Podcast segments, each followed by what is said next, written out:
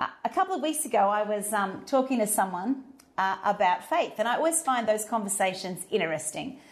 And this person said to me, Well, I, feel like faith is, is just simply about following the Ten Commandments. And I really thought about it because I, I guess for me, I've always resisted viewing scripture as a list of don'ts. I found that following Jesus for me has brought freedom, not confinement to my life. So I thought, well, going to go back. It's been a while since I've read the Ten Commandments, I must admit. I'm going to go back and have a little look at Exodus 20 and have a look at the Ten Commandments. So I went back and I'm like, wow, there's some big ones in there. You know, you, you don't murder, don't steal, don't commit adultery. They're, they're big things, but I was kind of thinking about it and I thought they're, they're not the things that I kind of encounter challenges with in my everyday life. I, I just don't. If I'm if I'm true, they're not the things that I wrestle with most days. I don't have to get up and go, "Wow, I really need to remember not to murder someone today."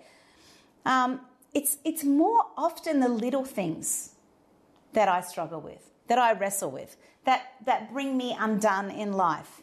The things that I leave unaddressed or that go unnoticed in my life that can ultimately cause me some damage. And I was reminded of Song of Solomon 2, verse 15, where it says, Catch us the little foxes, the little foxes that spoil the vines.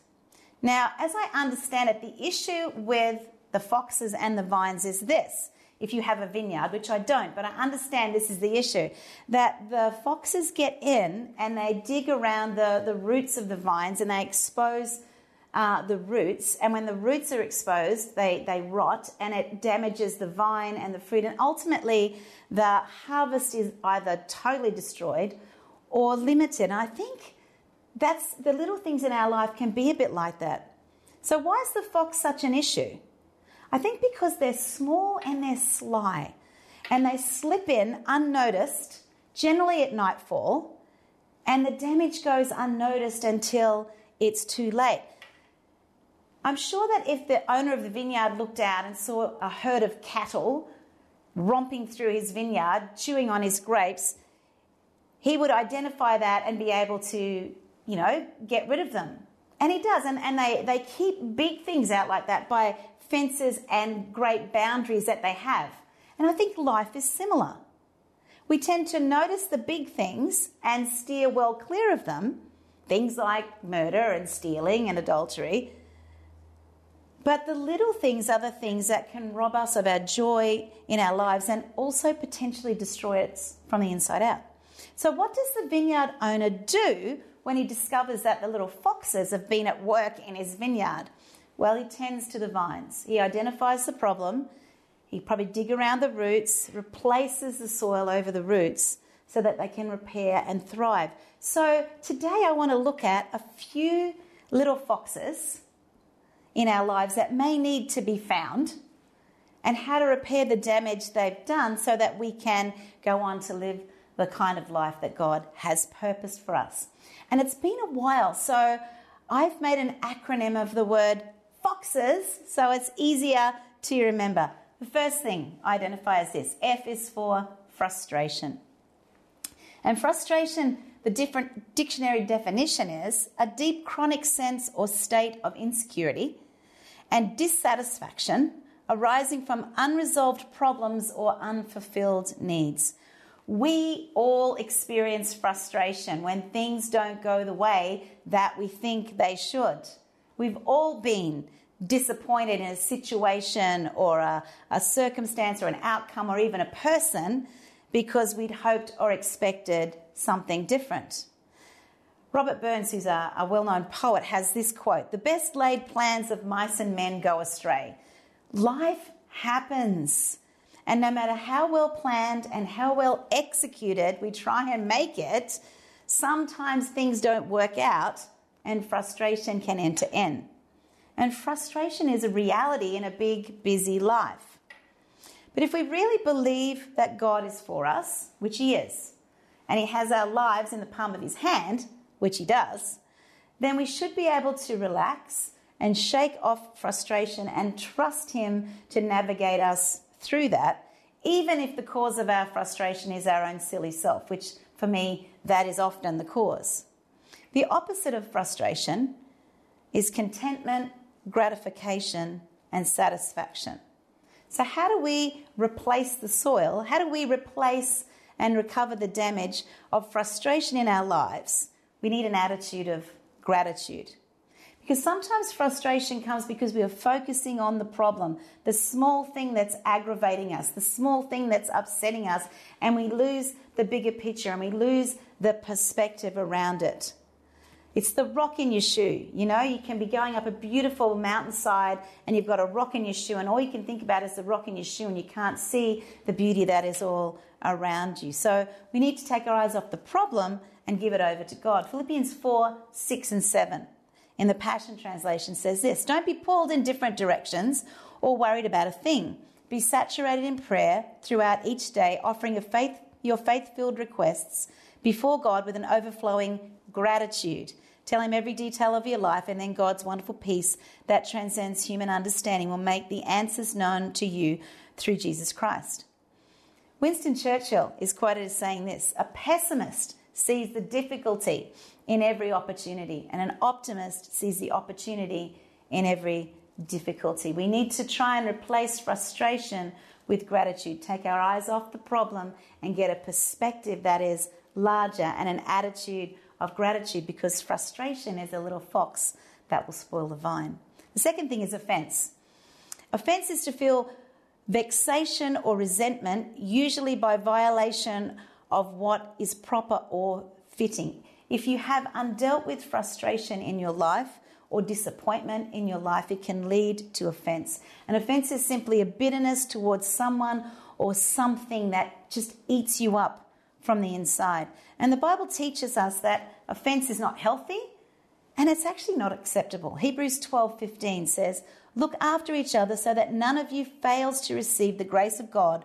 Watch out that no poisonous root of bitterness or offense grows up to trouble you, corrupting many. And I think that's the problem with offense. Frustration is simply us.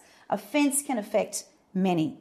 And sometimes offense is easier to identify in other people than it is to identify in ourselves. Sometimes it can be hard to identify in ourselves because what I've observed is offense comes with a great measure of deception. We feel like we're right and we can't see past it. And so offense is really easy to pick up without realizing it. You can pick up offense scrolling through social media and seeing a post and not really understanding it, or presuming that it's about you, or presuming that there's a barb in it, or presuming something, and we can get offended not only with the post but the person who posted it without really knowing or understanding why they've done that. So, this is how I identify when I'm becoming offended.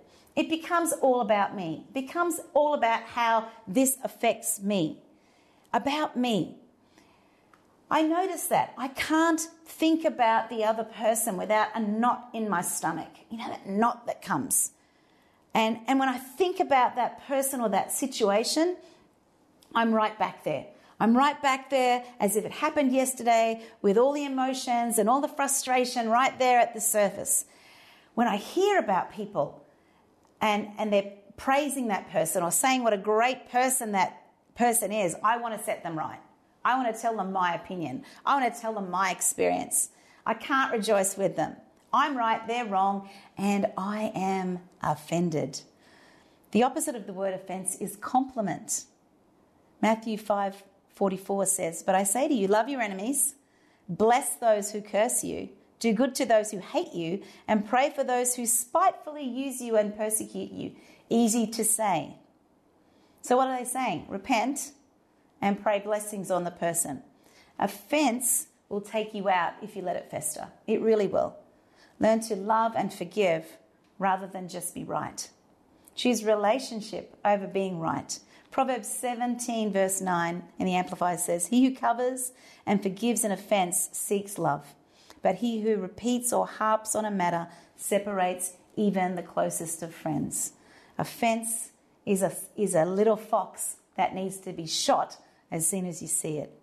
Now, you're all wondering how I'm going to do the X, right? Because it's F O X. Well, X is for crossness. See how I got around that? It's another word for anger. And anger is an emotion related to one's psychological interpretation of having been offended, wronged, or denied, and a tendency to react through retaliation. So we've gone from frustration to offense to anger. And we all know what anger looks like. Most of us here have experienced anger at some time or another, some of us more often than others. But the Bible clearly teaches us to be angry but not to sin. Psalm 4, verse 4 says, Be angry and do not sin. Meditate within your heart on your bed and sit still. Selah, pause and think or meditate on this. The New Living Translation puts it this way Don't sin by letting anger control you. Think about it overnight and remain silent. Hold your tongue. Anger is an emotion we all feel. And let's face it, there's plenty of things to be angry about, but anger must be dealt with, not shared. It must never control us and never be used to justify our actions. I just did it because I was angry.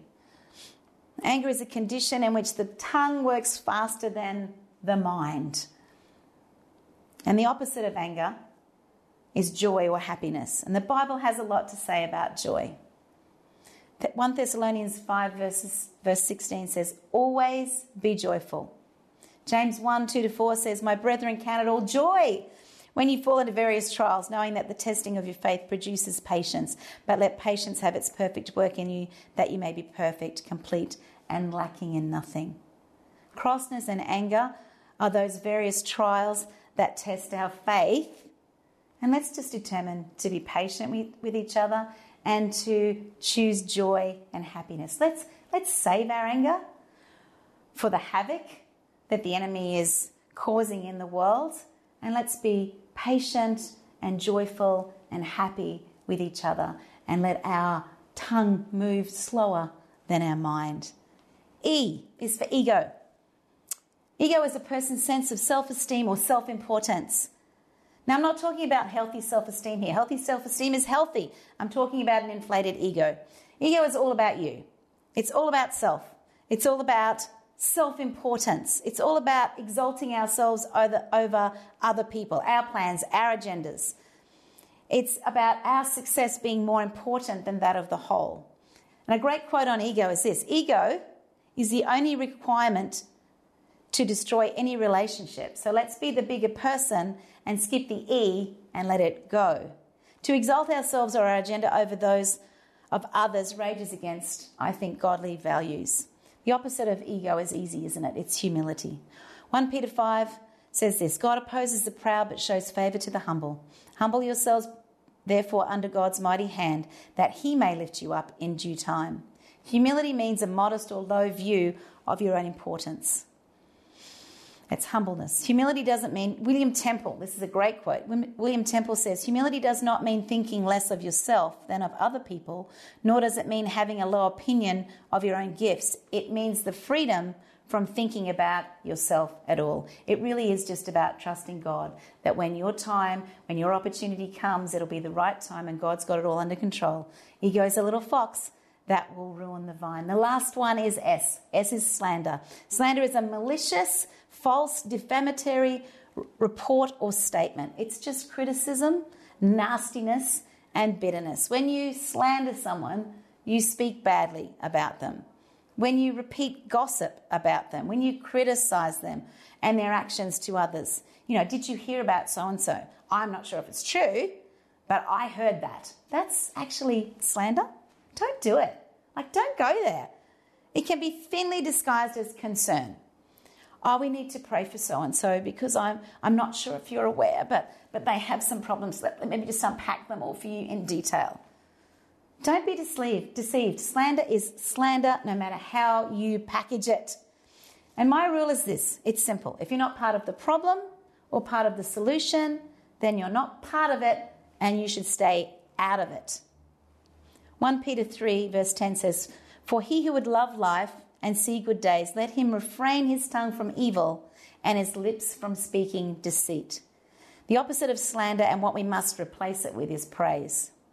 Luke 6:45 says a good man out of the good treasure of his heart brings forth good and an evil man out of the evil treasure of his heart brings forth evil for out of the abundance of the heart his mouth speaks. It's really as simple as choosing to see the good in someone, choosing to encourage and not criticize. And one of the ways we build people up is to praise them. There's a power in praising people. I'm not talking about flattering people. I'm not talking about lying. I'm actually just talking about looking at someone and seeing the good and highlighting that. You know, we love it when people do that. When, when the last time someone praised you, I bet you felt better about yourself. And I bet you felt better about them. And the last time you praised someone, I bet you felt better about you and they felt better about them. You probably liked the person better. They probably liked you better. So look for honest praising points, character traits, actions that you can highlight. Don't lie to them. Find something good and highlight it. Don't let slander ruin the relationship and the good life that God has for you. So replace frustration with gratitude, offense with blessing, crossness with joy, ego with humility, and slander with praise.